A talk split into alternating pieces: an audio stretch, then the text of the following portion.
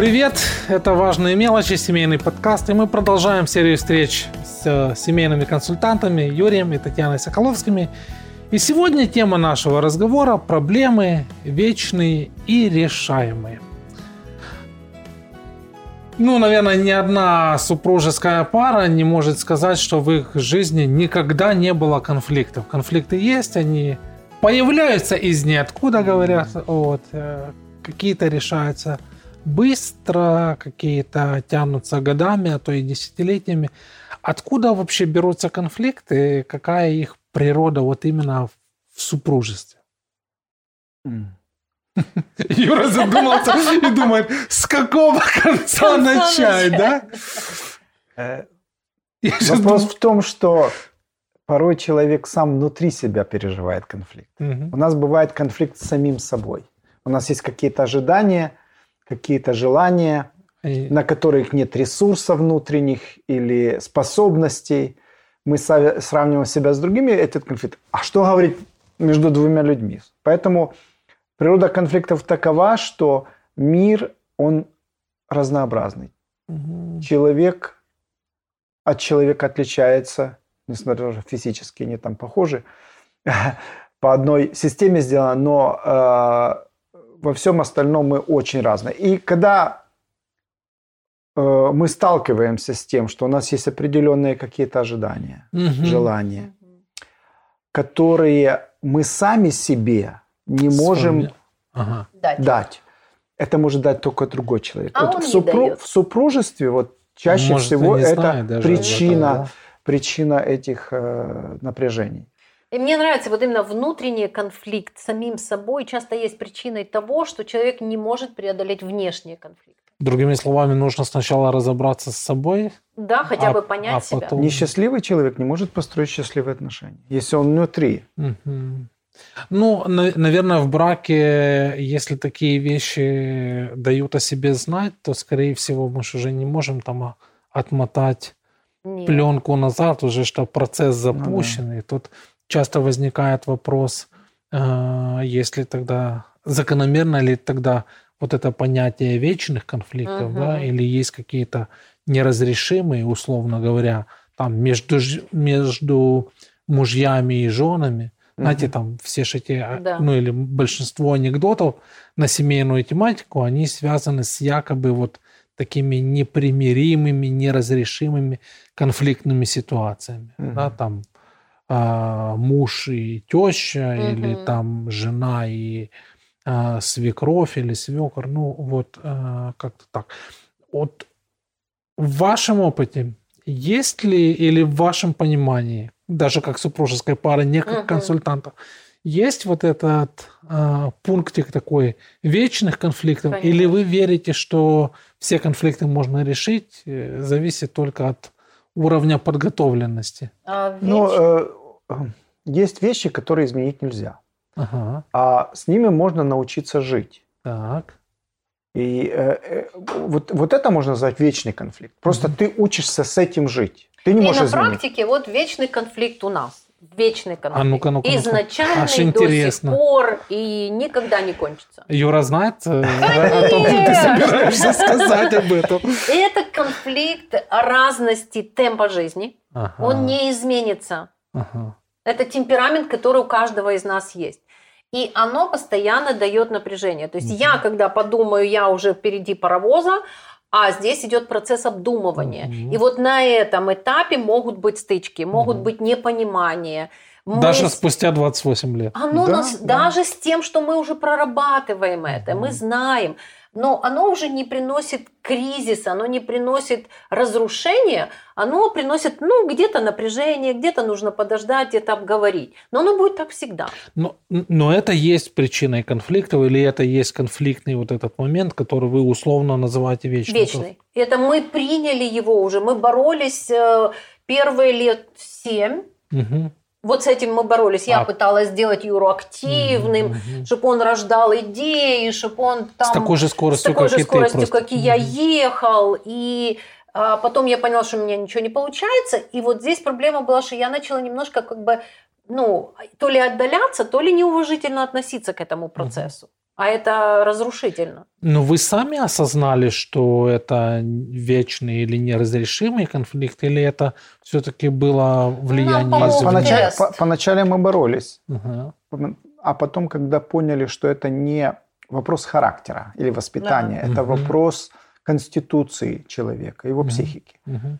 то перестали с этим бороться. Вот, допустим, меня всегда раздражало в Тане то, что когда она о чем-то говорит, она э, не точна в деталях. А для а. меня детали, допустим, важны. Ага.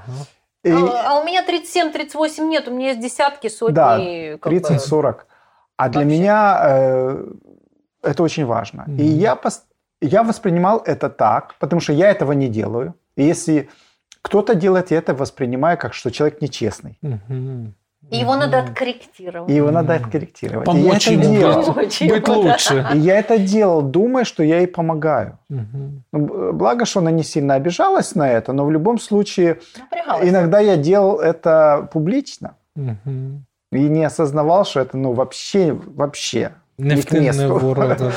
Вот. А потом, когда действительно я понял, что это не проблема того, что она хочет прибрехать. Угу. А проблема в том, что у нее нету этих цифр угу. сознании. То, что, за что? За что я буду исправлять? Что я буду пытаться изменить? То есть тут, по сути, изменить? даже не, не то, что это на зло, а это просто ну, разность. Это функциональность да. разная. Да. То есть вот это тот, тот ну не конфликт, а разница, которая может приводить к мелким конфликтам, мы ее приняли, угу. это часть нас, но мы научились это э, не впускать в разрушительную колею. Я, я, я внутренне сжимаюсь, когда я слышу это, но ничего не делаю. Ну, можно это принять как своеобразное решение? Да. Да, даже наслаждаться можно этим.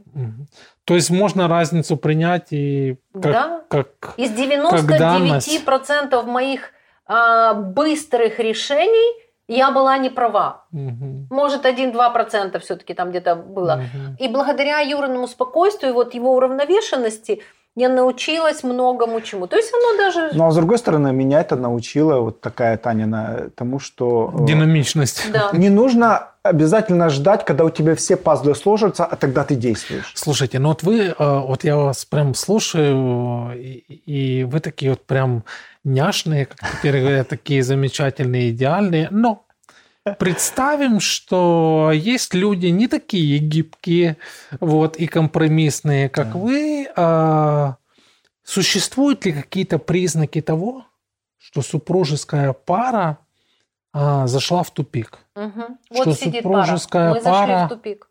Мы в родительстве у нас были не просто войны, у нас были активные военные действия. Угу. И там мы полностью зашли в тупик. Угу. Это сейчас мы уже можем спокойно говорить Опять об этом. через время. Через угу. время, пройдя этот этап.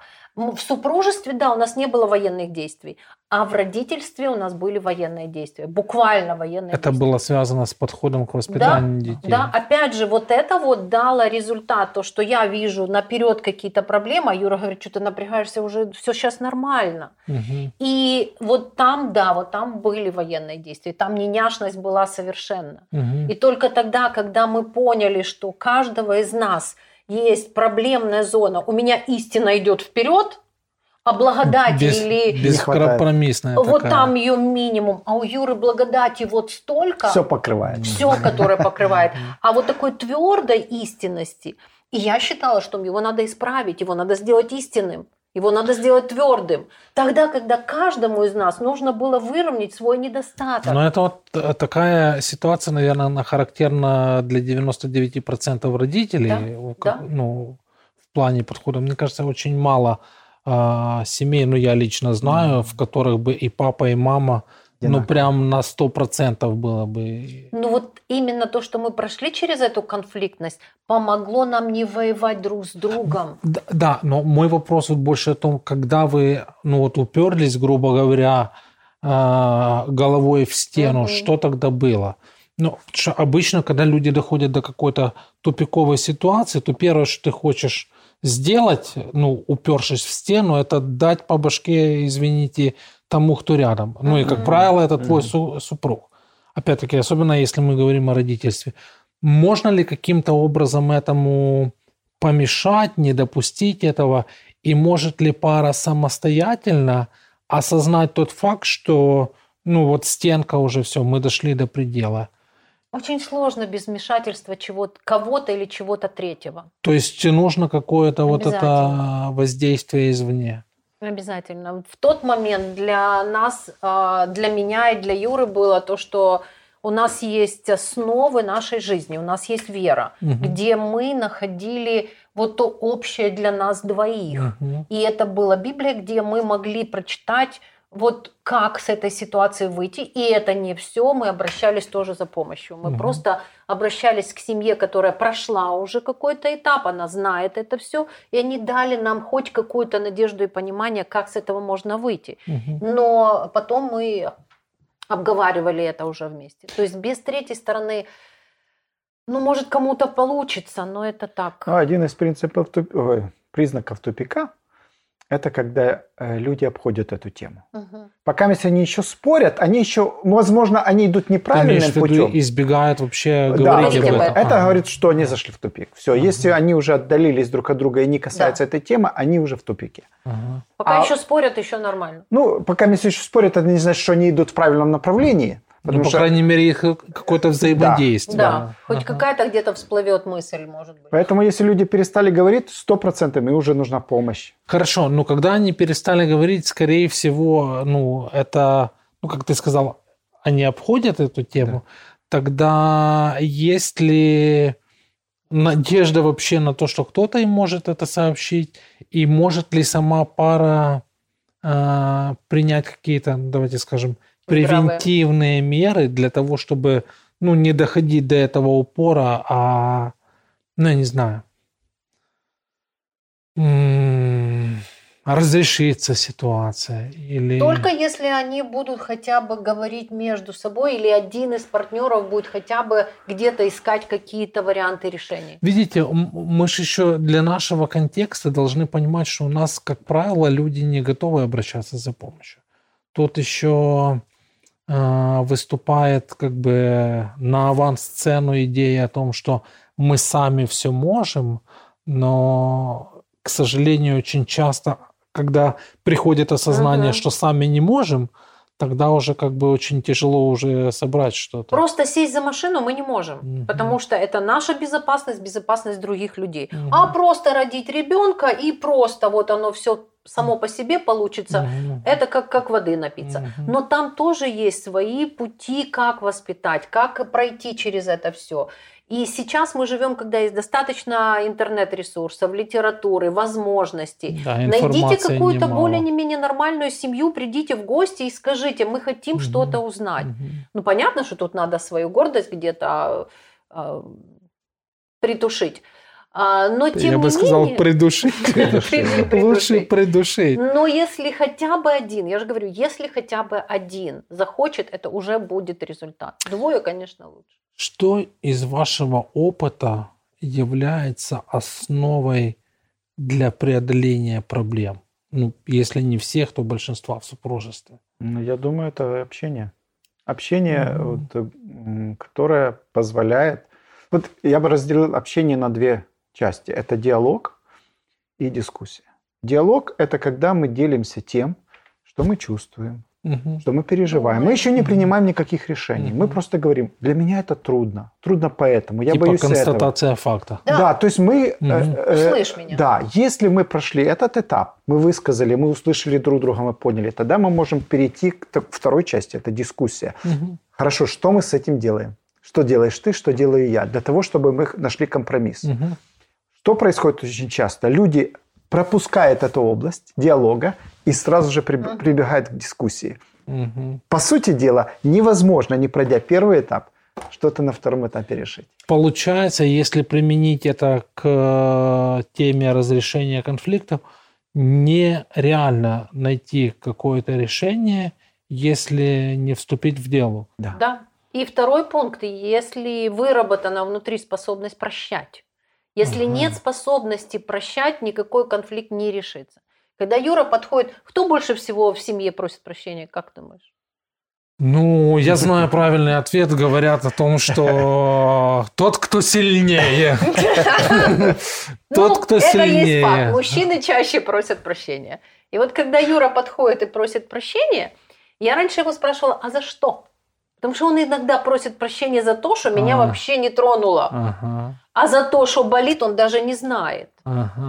Второй момент... И тут как... нужен диалог. Да. И, тут нужен и когда он мне говорит, я говорю, Юра, это меня не беспокоит, а вот то и вот то, да. Он говорит, прости, там то-то, то-то, то-то. Я говорю, я тебя прощаю, но 15 минут. Не подходи. На расстоянии вытянутой руки не ага, подходи. Не ага, надо мне обнимать, ага. не надо заглаживать. Мне не... надо разобраться со своими эмоциями.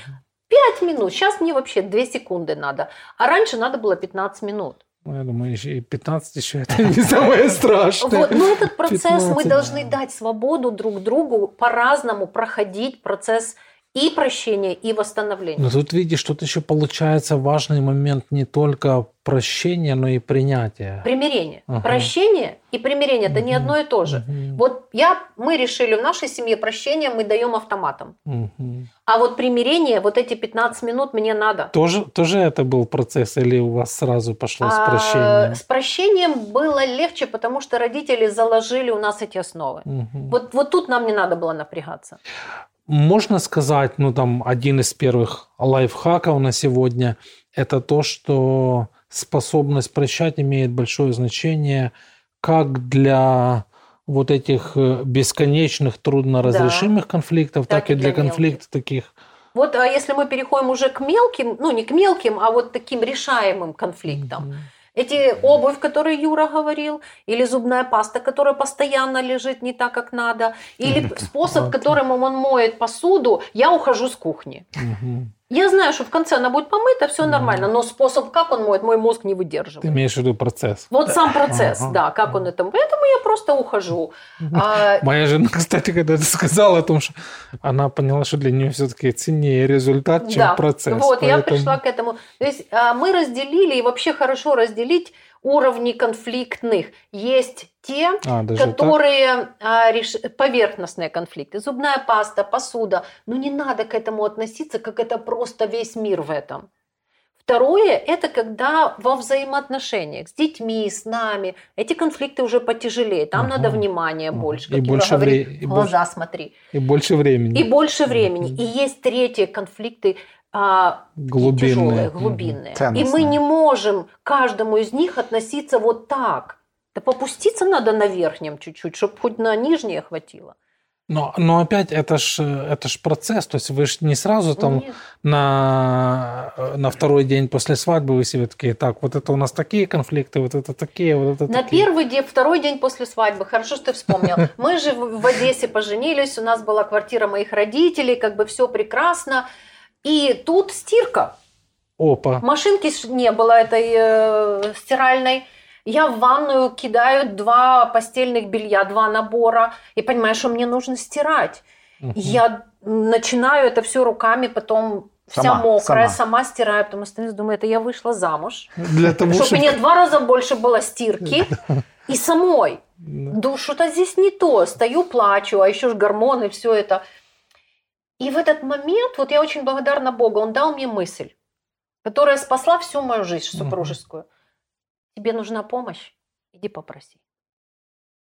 То есть ты плакать начала еще до того, как э, сказала об этом. Ага. Да. И я вот... вот э... Ты себя жалеть начала. А Юра в этот, день, в этот момент сидит в зале, смотрит летнюю Олимпиаду, наслаждается все э, супружеством. У него... У него вообще все хорошо. А я уже трепаю эту простынь так, что, наверное, соседи слышат внизу. Он наслаждается жизнью. И вот в тот момент вот реально Бог дал мне эту мысль.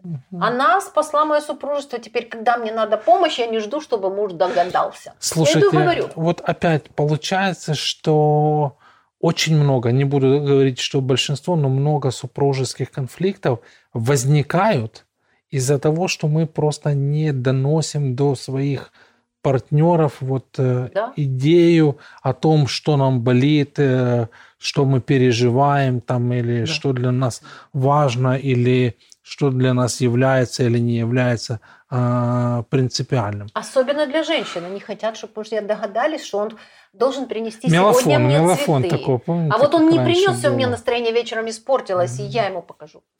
Ну, там же может быть еще продолжение. Конечно. Но если я ему скажу, это не будет иметь такого не греет, значения. Да, да. Ну, вот эти вещи придется.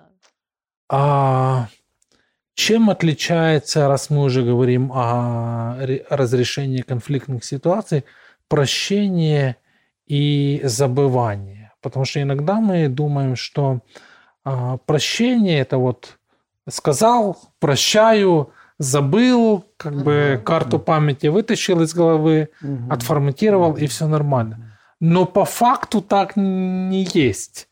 По факту, ну то есть Важно ли убедиться в том, что, вот как мы уже начали говорить, что прощение – это важный элемент?